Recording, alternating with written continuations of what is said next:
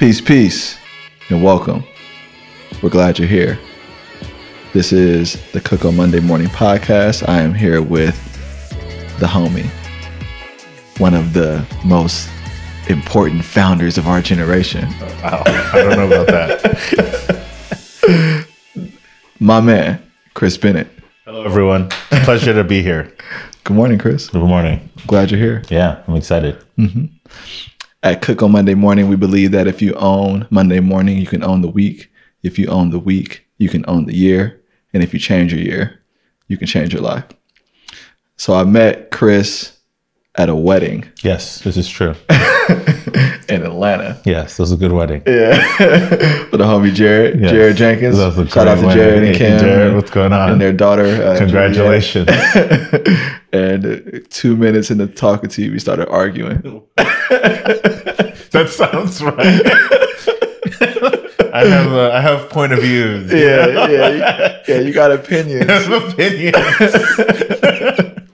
that should never be shared yeah, exactly. in polite company. Yeah, yeah. uh, do you remember the argument?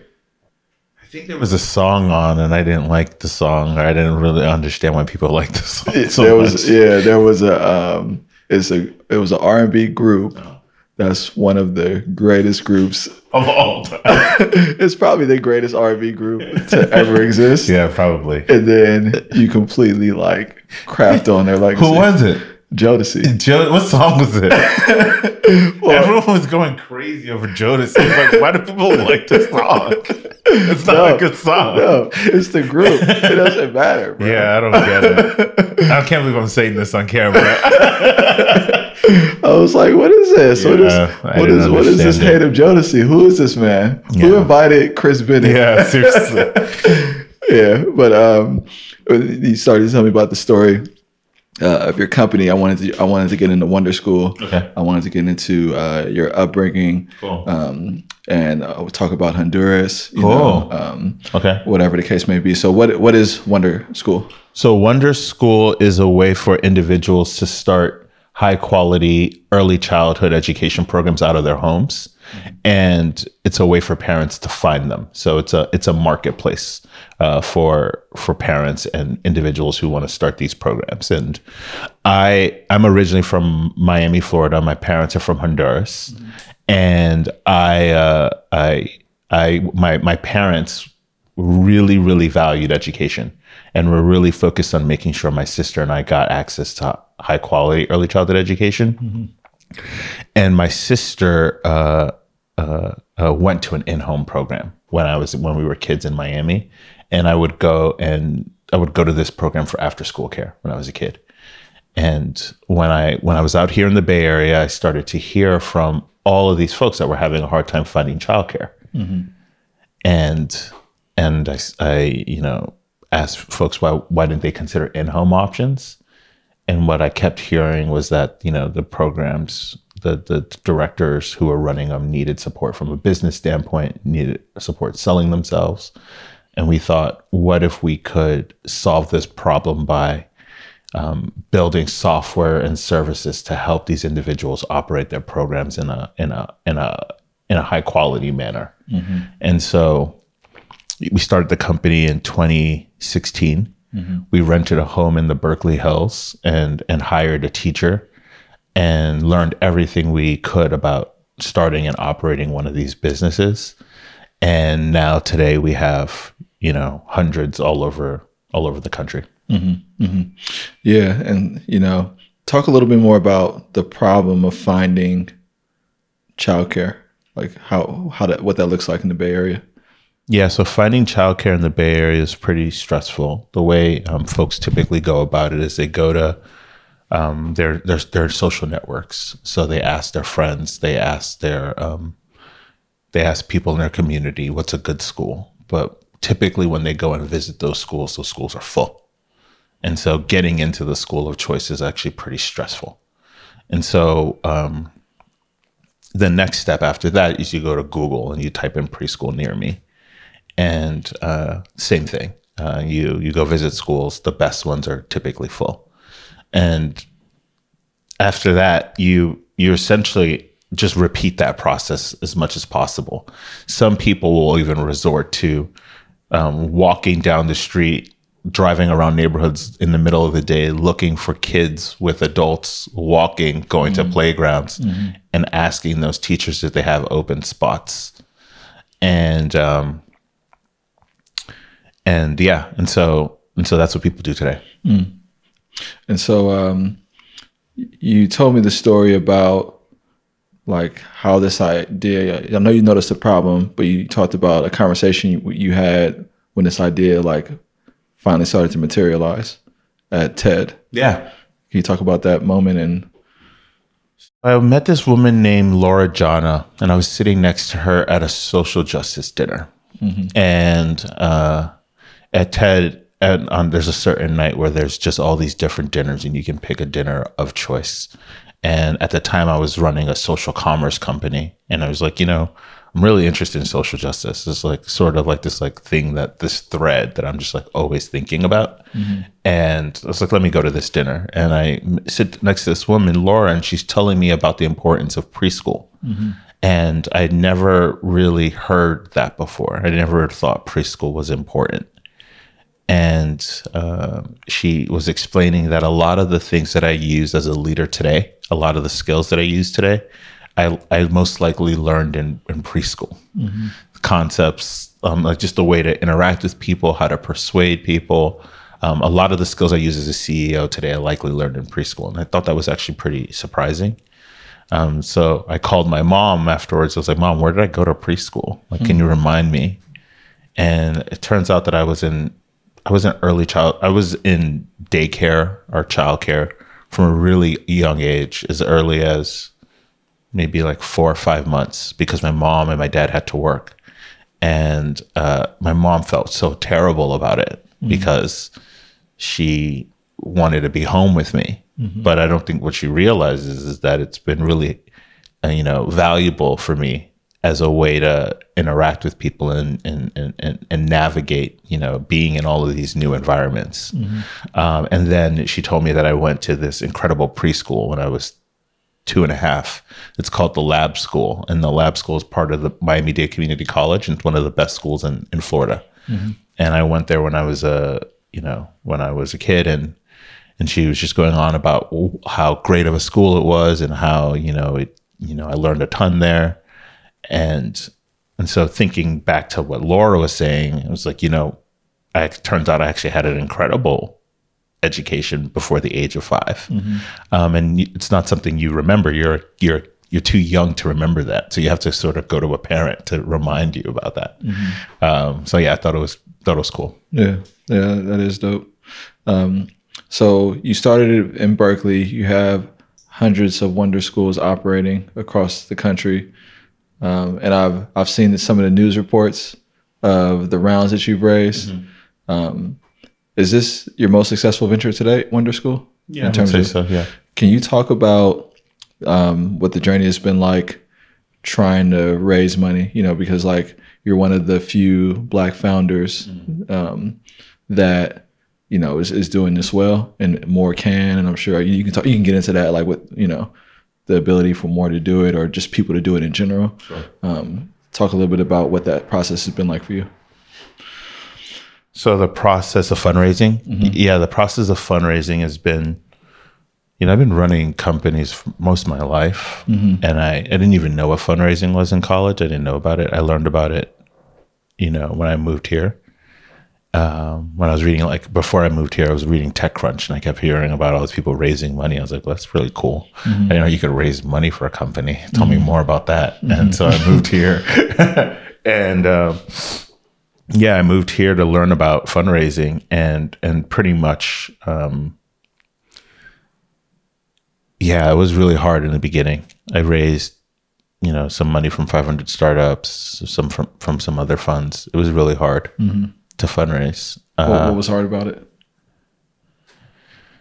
fundraising, Well, I should mention too, like you before you went into this, you were um, in private equity. yeah. And so you had kind of seen how deals were being formulated. And can you talk a little bit about that and how, if it helped or not, I coming into worked, this? at, I worked at a real estate private equity firm okay.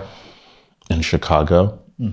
and I bought multifamily assets like residential properties, and uh, and our job was to buy it and flip it, turn it around, and then sell it. And that experience was sort of valuable. I learned a lot about working at like a larger company. I learned a lot about financial modeling. I learned about management. You know, um, that was all really interesting. But they didn't really help me that much when it came to like starting a company. A lot of starting companies come from when I was a kid or when I was in college. I started a company. I started multiple companies, and so that experience was the, probably the most valuable. Okay. But coming here for fundraising, yeah, fundraising was really confusing because there's things you're um, when you're fundraising, like there's to do well fundraising, you have to have a good company, mm-hmm. and so having a good company is the hardest part. Mm. Figuring out how to build a company that builds sustainable revenue, that's able to build something that customers want, that's really really difficult. Mm-hmm. And so that's what we spent a lot of time. I first focused on fundraising couldn't raise money. Then i tried building something people wanted and i couldn't do that. Mm. And so i couldn't fundraise and then um, i started to learn that like one of the best proxies to figuring out if you've built something people want is you're growing if you're growing people want it if you aren't growing, people don't want it. And so that um, was helpful proxy for me. So then I started to focus on growing my business. And then when I focused on growing the business, that's when fundraising became a lot easier. Um, and so a lot of my belief when it comes to fundraising is just build a company that it's hard to get the money at first, but once you get it, build a company that's great. And the way you figure that out is you you have to talk to a lot of people who um, can tell you whether your company is doing well or not. Is it growing fast enough? Is it growing the right way? And then you use that information to inform how to make it better. And then when it's going really well, you go fundraise. Yeah, yeah, um, yeah. I mean, I, I think the the interesting thing about the company that you're building, you know, is that it is a there is a gaping problem around like access to high quality preschool, and it's and it's people's babies, you know, like more important than any dollar amount, you know. Fact. And so, um, uh, steps like talk a little bit more about the types of people that are teaching at Wonder School, the type of training that they get, like type of response you're getting from families that are sending their kids. Yeah. So um, the response we're getting is really high. We were, we looked at our um, net promoter score just the other day. And what's the net promoter score? It's a it's a it's a it's a proxy for the qual like if people like your product. Um, you typically see it when you're using something and they give you and they ask you on a scale of one to ten, how likely are you to recommend this product to a friend? You see it whenever you're going through a lot of companies' um, experiences or at the end of like a customer service experience. And uh, if you're a nine or a ten, you're a promoter. If you're anything in like if you're between like a five and a nine, I don't know the exact numbers. You're um, you're you're passive, and then if you're um, below five, you're a detractor, and you're likely someone who's going to say bad things about the company. And you want to have as high, you want to have as many nines as tens as possible. We have a very high net promoter score uh, for um, especially parents who are in our programs. Parents love the programs, um, and uh, we can't do a net promoter score on the children; they're too young. Yeah, but but yeah, people are really really happy with Wonder School, um, and that's something that we're really focused on, just making sure that the experience that parents and teachers have really strong. And when we find that the experience isn't strong, we do something about it. You know, so we'll go in and sit down with the teacher and have them. We'll either remove them from the platform, or we will, um, yeah, we'll do something about it. Okay. Okay. And there's there's also this um, this economic opportunity for the people that are teaching. Can you talk a little bit about? Yeah, so teachers can earn a significantly more than they could on their own. a preschool teacher in um, in San Francisco earns about thirty five to forty thousand dollars a year. Um, but with Wonder School, you know, you can earn a lot more than that. Um, you know, we have on average the the, the directors are earning about eighty mm-hmm. and then we have directors earning well north of that um, mm-hmm. on the platform. And the idea is, we believe if we can increase how much someone's earning in early childhood education, that'll lead to more people wanting to become preschool teachers. Mm-hmm. And so, if more people want to become preschool teachers, that will lead to us solving this problem of not having enough childcare for the children that are, you know, in the US. And if it's high quality, we can have a similar, like children will have a similar experience to the one I had, mm-hmm. where they'll be able to fulfill their potential because they were able to get access to the right education before the age of 5 mm-hmm. Yeah, yeah. So much, so much happens, and so there's, all, there's a lot of research that points out points to the first five years of life Absolutely. and how um, important that is to like, you know, how we show up in our romantic relationships when we're older, like how we, you know, our ability to um, like attain new vocabulary, you know, like and so much around our parents, and so it is a very important space to be in. Um, can you? I want to talk a little bit more about uh, where you grew up and uh, Honduras. So uh, Miami is it has this, like a lot of its own stories. When you told me you're from Honduras, I was like, yeah, they do got black people in Honduras. One percent. is it really? Is it that low? It's really small. Okay, because I I feel like there was some other Central American countries that had a higher population, but um, Miami. What was your childhood like in Miami? Man, it was really fun. Um, so I'm one of 31 cousins, Oh, and so I have a, a really big family. Mm-hmm. yeah, my family's so big that when I'm in Miami, I and I like am hanging out in like downtown Miami, I expect to see someone. It's like that big. okay. like it's like you know how you run into your friends from high school. I run into my family. Oh, okay. Thirty-one cousins. 31 uh, first cousins. How many? my- damn. okay, yeah, my mom that down. has four cousins, three sis- sisters. My dad has six siblings, and then my grandparents each have like four to six siblings. Okay. Okay. So my, I have a and and and then and then they marry. You know, it's just big, Right. Right. Right. Right. and it's a big Honduran community. So um.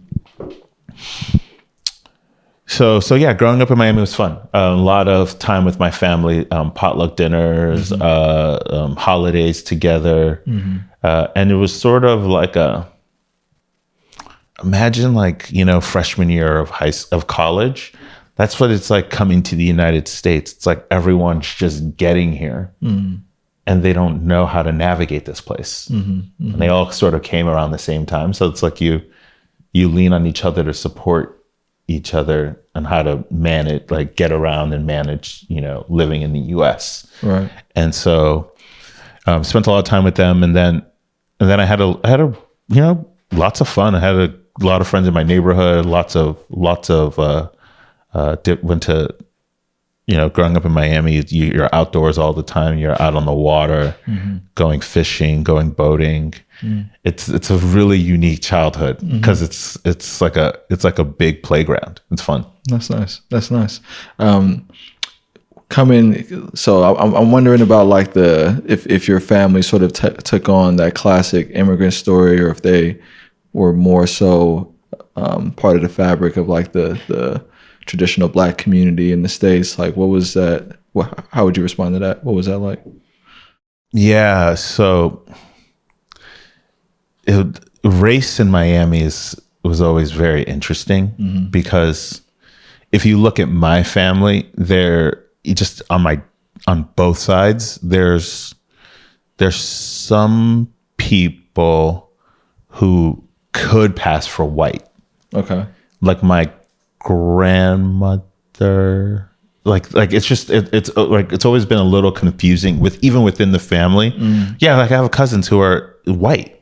First cousins. And so it's just How? like so um my well, somebody's white in the family. It sounds like this. uh my my my uh grandmother is on my dad's side. Um is of like Spanish and Indian descent. Okay. Like uh and some of her children are incredibly light skinned. Okay. Um, and then uh, some of her children married very light skinned women, and their children are very light skinned, and so so they can so in that regard they um, can pass for white, and um, so yeah, even within my family, was just always just like a little a little race was sort of present. Um, and then within and then within my neighborhood so i actually grew up in the 50th most um, diverse zip code in america uh, and so my neighbor to the left was white my um, like um, english descent um, caddy corner white english descent across the street haitian black to the other caddy corner haitian black to the right cuban like Latin, and actually the one the guy on the left was Cuban white, and so and again you're a kid, so you're just you're just like this is Miami. You when you walk into someone's home, you don't know what you don't know what the culture is, so you just have to follow the rule. Like what like what am I eating here? Do I take my shoes off? Do I keep them on? What language are we speaking? Does your mom understand me or no? Right. You know, like it's just like you're totally always having to switch. Um, and there was in my neighborhood i only know i only know only knew of one african american family Okay. Okay. brandon's parents but there were a lot of black families in my neighborhood but they were all just different cultures Right. uh, it was primarily in high school my high school was in an african american community Okay. that um, there's this famous uh, I don't remember his name, uh, famous politician who is running for something recently. He's from that neighborhood. Andrew. Gillum yes, yes, ran for Andrew. governor. Yes, Andrew is in it from a neighborhood called Richmond, Richmond Heights. Richmond, and my high school is in Richmond Heights, and Richmond Heights is an African American community historically Right. and um, so through that like through high school had a wide range of friends and many of them being african american but i honestly didn't learn i learned the most about african american culture when i went to college mm-hmm. Yeah. and and and and and and my my family didn't make any sort of strides to my to, to my knowledge mm-hmm. to sort of assimilate or to to integrate into African American culture. It was much more Honduran culture, and uh, yeah, Interesting. Yeah. Um, so you speak Spanish. yeah, Do you speak any other languages? nope, just Spanish. Okay. And um, and so, what were some of the major lessons that your parents tried to instill in you? Any mantras that came up in the house, or It's so funny. Um, how many siblings do you have? I have um, one sister. Okay, one sister. Okay, yeah. Get good grades. Mm-hmm. Always get good grades. Don't get in trouble. Okay. don't get in trouble at school. Don't get in trouble with cops. Uh-huh. like, don't talk back. Uh-huh. Just defer. Like, don't get in trouble. Mm. I wasn't allowed to get in trouble. okay. How good were you at following the rules? I was pretty good. Like, I actually was good at. I was good at. I was good at toeing the line. I guess you know, like I followed the rules, um, but yeah, I didn't. I just didn't get in trouble. Okay. So that was like a big thing for us when we were kids. Um, uh, entrepreneurship is really big. This like like my parents really didn't believe in. They they were big believers in in making your own money and earning your own your own way. So my mom worked at Bell South, the telecom company, and really wanted to quit all the time. And so she quit and started a tax preparation business. She started a perfume store. She started a grocery store. My dad worked. Um, he pushed bags at the airport, and um, he, whenever like like they were always just quitting their jobs and starting businesses. There you go. like always. and so that's sort of the environment I grew up in. Okay. And um and it was it was a little scary as a kid because sometimes it didn't work. Like my mom's business went I remember my mom pulling me aside. She's like, "Chris, we're filing for bankruptcy," and I'm like, "Whoa!" Like, like that's a big deal. Mm. You How- know, how old were you when? I don't remember. I, mean, I was in high school, maybe school, in middle yeah. school. It's uh-huh. like, whoa, we're filing for bankruptcy. I don't even know what that means, but that doesn't sound good. Uh-huh. But we're fine, you know. Like my mom's doing fine, uh-huh. and like that. That's like seeing those ups and downs were super valuable. Mm-hmm. Yeah, it sounds like yeah, you got like a. I mean, the way you describe your childhood, it really sounds beautiful and very very diverse. Um, and those are the types of lessons. I mean, your kids seeing you build, have a setback, and continue to build. Like that's way more valuable, I think, than most of what we see in traditional school settings. So, um, you sound like you were very fortunate. Yeah, it was awesome. Yeah. Where'd you go to college? I went to University of Pennsylvania. Okay, UPenn. Yeah, And so, uh, what was that? That's it's, it's very different than Miami. Yeah, very different. It's Philly, Oh man, Right? Yeah, so different. yeah. And and yeah, what was that transition like going to college? Uh, it was really interesting because I love my parents didn't go to college, so they didn't they don't know what that transition was like. And I tell my friends sometimes my, my parents just like said, "All right, well we'll see you later," and I just got on the plane and I went to college. like I showed up, right? I got to figure this out. Uh-huh. Like I remember Target by myself with my own money Uh-huh. buying all this stuff and like at, like going to my dorm and seeing my friends they have like an army of people supporting them in this move That's actually a lot like my college move, but yours is like Oh, really? Yeah, but go ahead. what was yours like Uh, it was. I mean, I was came by myself, and I had scholarship money. I, I didn't like, you know, but yeah, I had to go to. I didn't have a way to get to Walmart to buy stuff. I didn't have a winter coat. I went to college in Massachusetts. yeah yeah yeah winter know. coats yeah, you're from here it's actually it's similar because you go there and it, you yeah yeah. It's tricky. but yeah, continue. So you got the whole. You by yourself. Did you Did you have a lot of jobs in high school? Is that something you say you came with your own money? or did you start stuff? more more like I had schol- I had tons of scholarship Okay, yeah. Mm-hmm. money from University of Pennsylvania, but more like I had companies when I was in in in middle school, Mm. and I had I used my own money to pay for some of the things, uh, just like um like you know my my my my dorm room, Right. Mm-hmm. like setting up my dorm room, uh, and um, but yeah, it was it was it was crazy. I you know University of Pennsylvania is a is a great school. Uh, it's it's for America's wealthiest you know families, and I didn't really know what I was getting myself into until I showed up. Um, but I I loved it. It was really fun. I learned a lot, met a lot of great people. I was in the Wharton School and um, learned a lot about you know, finance, um, uh, real estate, um, economics. Um, I started my own company there. I made a lot of friends that I'm still friends with today, and so What's great. up?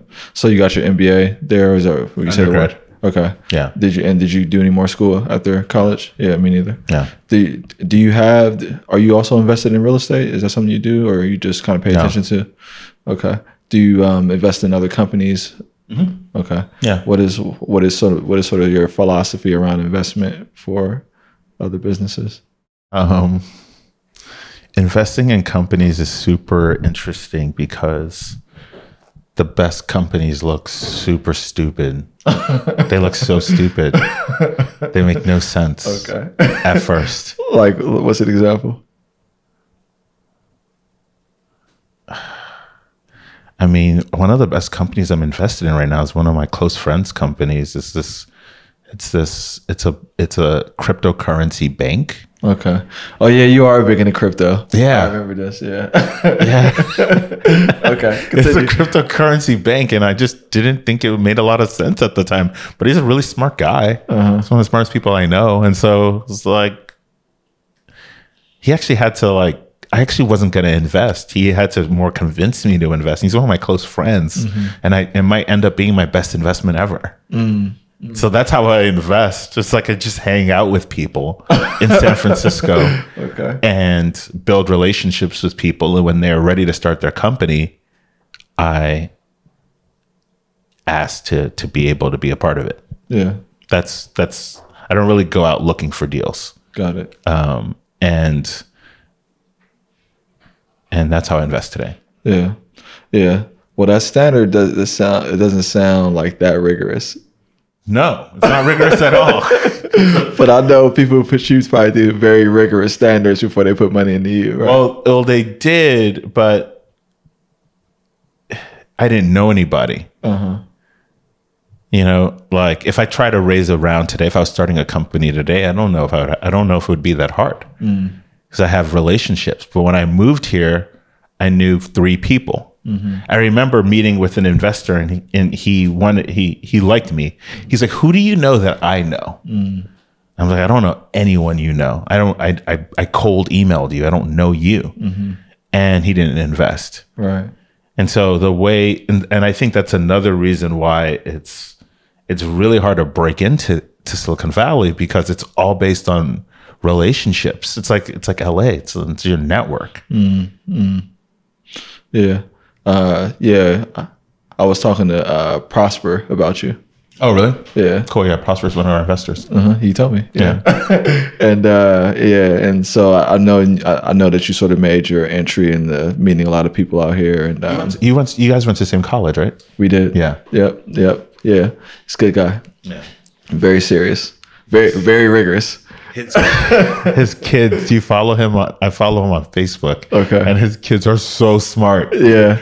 His kids are at the Jerry Rice event. Oh, really? Yeah. Yeah, his kids are uh, the way he's parenting is a is very um, admirable. It's inspiring. It's it's I, I just learn a lot just by watching him. I definitely want to, you know, I aspire to be as good of a dad as he is. Yeah. Mm-hmm. Nah, yeah, yeah. His kid uh, um, in the Jerry Rice uh, at the live event was talking about being the only black kid on this hockey team, and um, he started the question. He was like, I, "I like going fast on the ice," and Jerry Rice was like, "Would you challenging me to a race on the ice?" Jerry. it's, And he's like, "No." do you want to race? Are you are you are you into sports? Are you big into sports? yeah, I follow a lot of sports. Okay. Okay. Yeah, it's like a it's like a low key because San Francisco is not the most sports leaning place, uh-huh. but I have some investors who are big into sports, so it's made me feel a little bit more fine about. But I love sports. Sports are incredible. It's public competition. Mm-hmm. It's public competition. Mm-hmm. You know, you it's, it's like it's the best So you like you like watching competitions? for sure. I love because it's the psych the psychology, the preparation, mm-hmm. the big stage. It's just incredible. Yeah. Yeah, I got too emotionally invested in sports teams. Oh yeah, the Niners. Are you a Niners fan?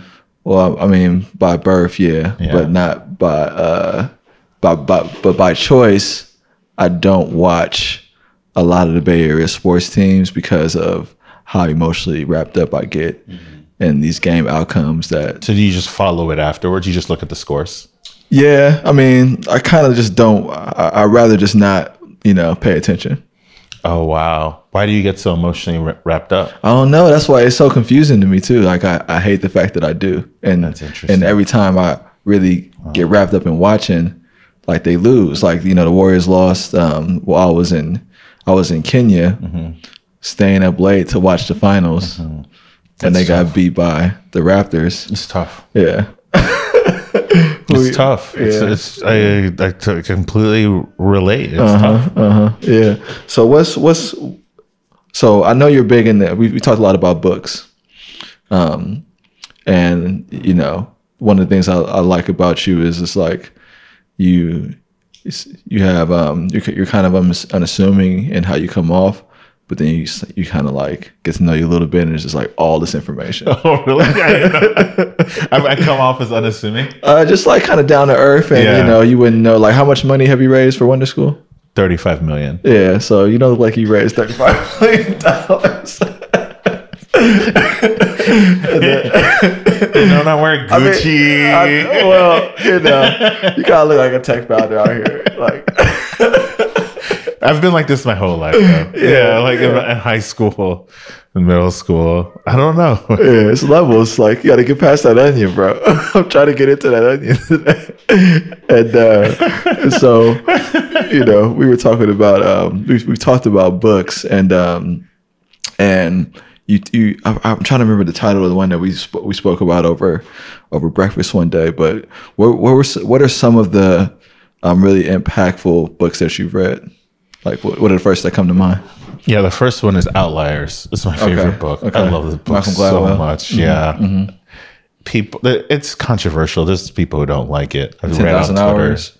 Ten thousand hours. The the the I don't know. There's just there's so many underlying things to success Mm-hmm. that we don't see, uh, and that book helped me sort of decode success a little bit and gave me a lot of confidence in being able to do a lot of things. And so after reading that book, I, I, I actually quit my job working in, uh, well, I didn't quit. I just let go of my job in, in private equity, but I ended up getting another job in private equity and decided to not take it because I didn't want to I didn't want to. Con- I didn't want to continue down um, that path. I thought I wanted to be a doctor. Spent a year preparing for medical school and realized I didn't want to be a doctor.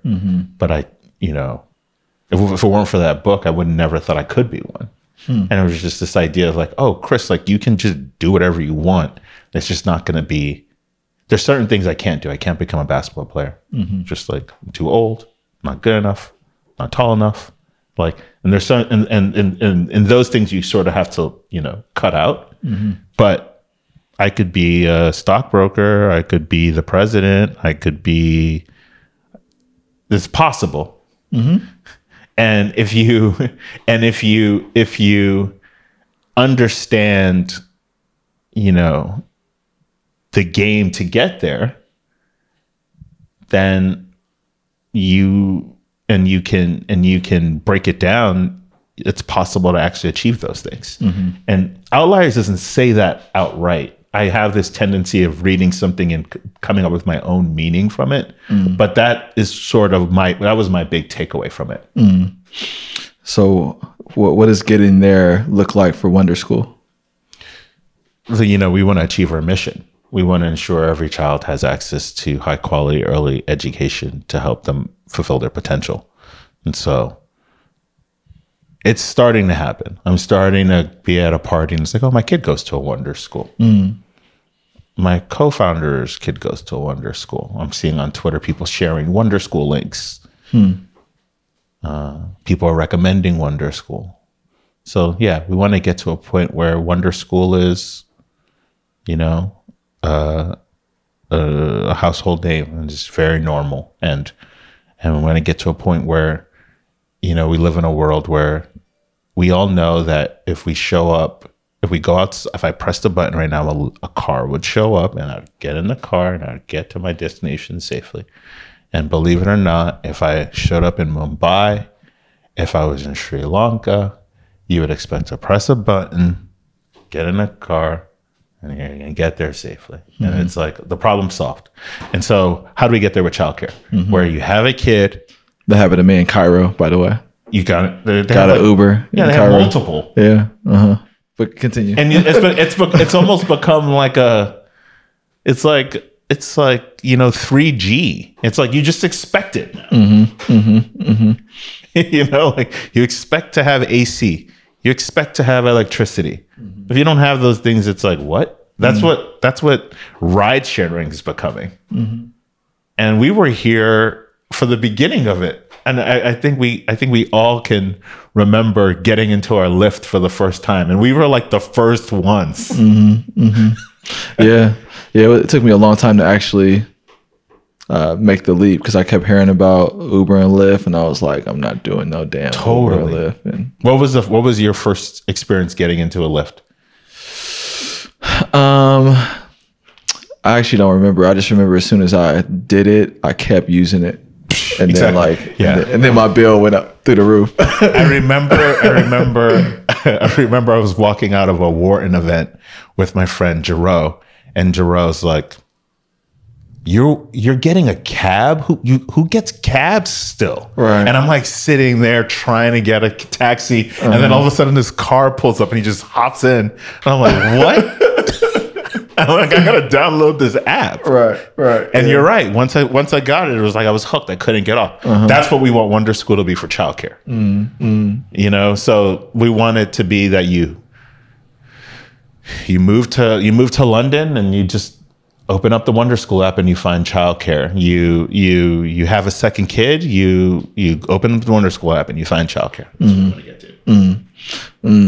one more story about what what got me doing rideshare because you know any introduction to new uh, technology like San Francisco is a place where a lot of it gets, gets tried out. You know the headquarters for both Uber and Lyft are in San Francisco, and um, I'm one of those natives that is has an aversion to anything like all the all these tech companies and like devices and all this stuff kind of feeling like it's infiltrating the city, and um, and I was talking to uh, a friend of mine about um, doing like a silent protest at Uber and Lyft for those same reasons, like you know they're they're ruining our city. And it was a brother, and he was like, "Well, you know, taxis never stop for me, so I mess with Uber." Yeah, for sure. And I was like, "Damn!" That's true. and that's when I downloaded the app. That's when I, that's actually that was like I was like oh like Yeah. I never have to deal with someone just driving by me anymore. Mm-hmm. The other thing that got me really excited about it is you, especially when you go to Chicago, it's like everyone who drive. I remember everyone who's driving is a person of color. Mm-hmm. And I was like, oh, like this is great. It's creating all of these jobs for people, Mm-hmm. and they're it's controversial because they're not likely earning enough or Mm-hmm. they're. But I always tell people like there was a time when I couldn't get a job. Mm-hmm. Like I couldn't get a job. right, like I put in applications and no one would hire me. right, right. And so, how great is it that there's an option that we can all fall back on, Mm-hmm. or we can at least make some money? Yeah. And so, yeah, that's so, so something I've always thought about. Yeah, yeah. I mean the yeah. I, th- I know there's like the introduction of AB five that's going to change what a lot of the way Oh, that yeah. the gig economy is operating, and um, a lot of gig work does employ people that you know may have may need a second chance or may not be getting hired through the traditional route, and um, and we have this congestion problem in the city that's kind of like off the hook. It's kind of like you know Yeah, the- scooters. um, well, I mean, um, people had to, I guess, stop using the ride share and start learning how to use. One of the reasons I stopped riding, the, I used to be a bicycle. Maybe we can like talk a little bit about San Francisco issues, and then Yeah, I would love to Um, talk about this. This is great. okay, and then uh, I want to, I want to let you get off to run your, you know, thirty-five million dollar plus company. Yeah. um, So I stopped riding a bike because I used to be a, a bike commuter because um, I had, you know, I was like running for school board. I was trying to build this nonprofit, and I I kept being absent minded, thinking about whatever problem I was having as I was on my bike, you know, and so you need to be mm. very aware For sure. in this, This. Market Street just closed, though. That's amazing. Mm-hmm. that that just happened. Yeah, amazing. Well, yeah, let's get into some of the like what So the amazing. the the the things that you enjoy right now or the challenges that you think the city is facing. But I just want to tell you that I love San Francisco. Yeah. San Francisco Yeah, me too. is my favorite place. okay. I'm like the biggest San Francisco fanboy. Okay. Uh-huh. And my goal is to stay as long as possible. And I love this neighborhood. I love that I can just, I woke up, you know, had some coffee, walked outside, Mm-hmm.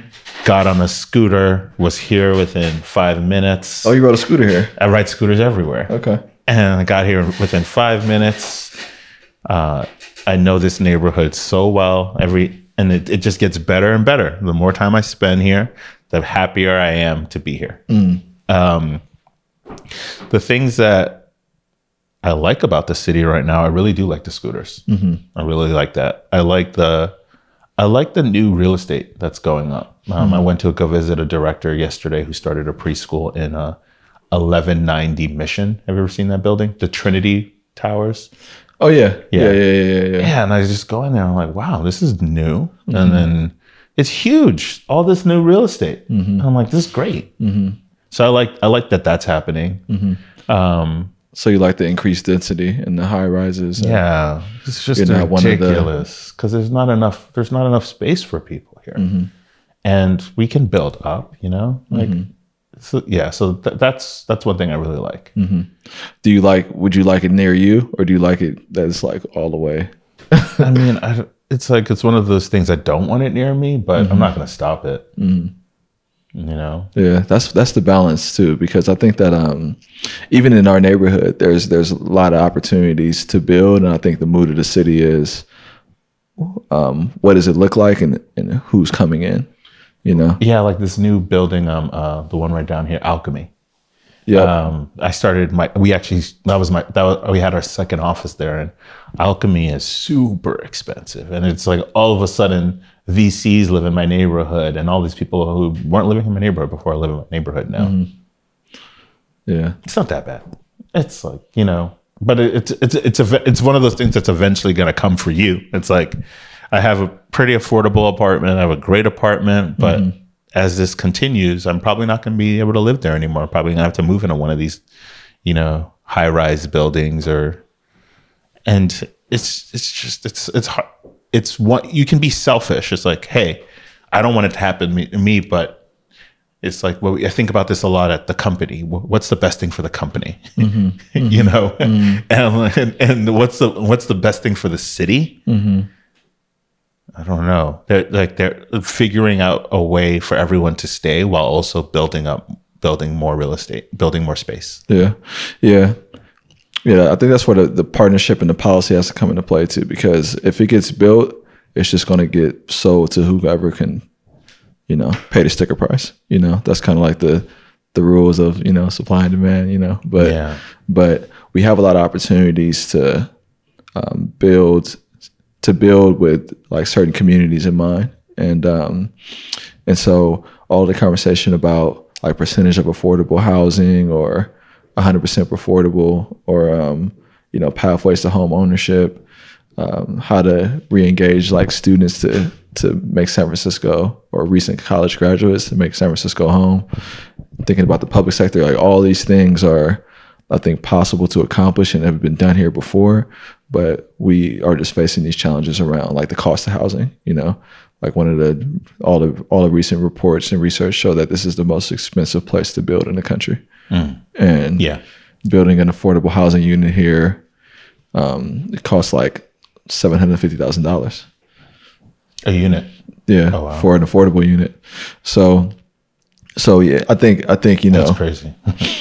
this year. Uh, I mean, housing and homelessness are are the big issues. Yeah. Because there's a in the flip side of it is homelessness. Yeah. Mm-hmm. So, what makes you fanboy for San Francisco? I don't know. I just I just love it. I love, I love, but I but I recognize it's complicated. It's mm-hmm. super hard. I wouldn't. I, I I believe you know. Being being the mayor here is probably one of the hardest jobs mm-hmm. Because you have so many different people you need to make happy who have completely different competing interests. Mm-hmm, mm-hmm. And the trade-offs must be so hard because every decision you make is going to make some people really happy and some people really upset. Yeah, and so it sounds very very hard. I do mm. not envy that position. Mm. Um, but the weather the people the influx of amazing people um, the food uh, improved transportation uh, there's things that need to improve or that's that pretty crappy diversity here is really really poor um, homelessness issue is really sad. Uh, a lot of like my favorite places are going out of business. Mm-hmm. Um, but I've also been fortunate enough to live in a lot of American cities. Mm-hmm. And I've traveled the whole world, you know. Mm-hmm. So I lived in Philadelphia, I lived in Chicago, I lived in Miami, spent time in tons of American cities. And when you think about San Francisco relative to a lot of places, that's when it that's when it it bubbles up to the top for me. So it and relative to other cities, it's by far the best in my opinion. But w- within the city, there's still a lot of problems. Right. Yeah. Yeah. And yeah, I'm, I think yeah. I mean, I'm committed to solving them. I think that uh, people that love the city should commit themselves to stay. So um, I appreciate you uh, coming on and talking about. I think you share some important advice about um, you know building a company, and I think that's going to inspire a lot of people of of all backgrounds that want to achieve at least what you've achieved and and go beyond that. I always wrap up the show talking about leadership and legacy. Do you have any guiding principles when it comes to leadership? I'm still figuring uh, that out, but the the one I think about the most is sort of what's like a what's the image? Like what's an image that that uh, symbolizes um, the type of leader I want to be at least, and the one that comes to mind is um, a picture of the sun, and and then you look at the sun on a uh, like if you just go to Google and type in a photo of the sun, it looks a little different than what you realize. It's like it, it it's like a it's orange. It's not mm-hmm. really yellow. It's orange. It especially when you look at it in in in uh, in in space. It's orange. It it's fiery, mm-hmm. but it it we all feed off of it. Mm. And it, So you want to be God? no, I don't want to be God.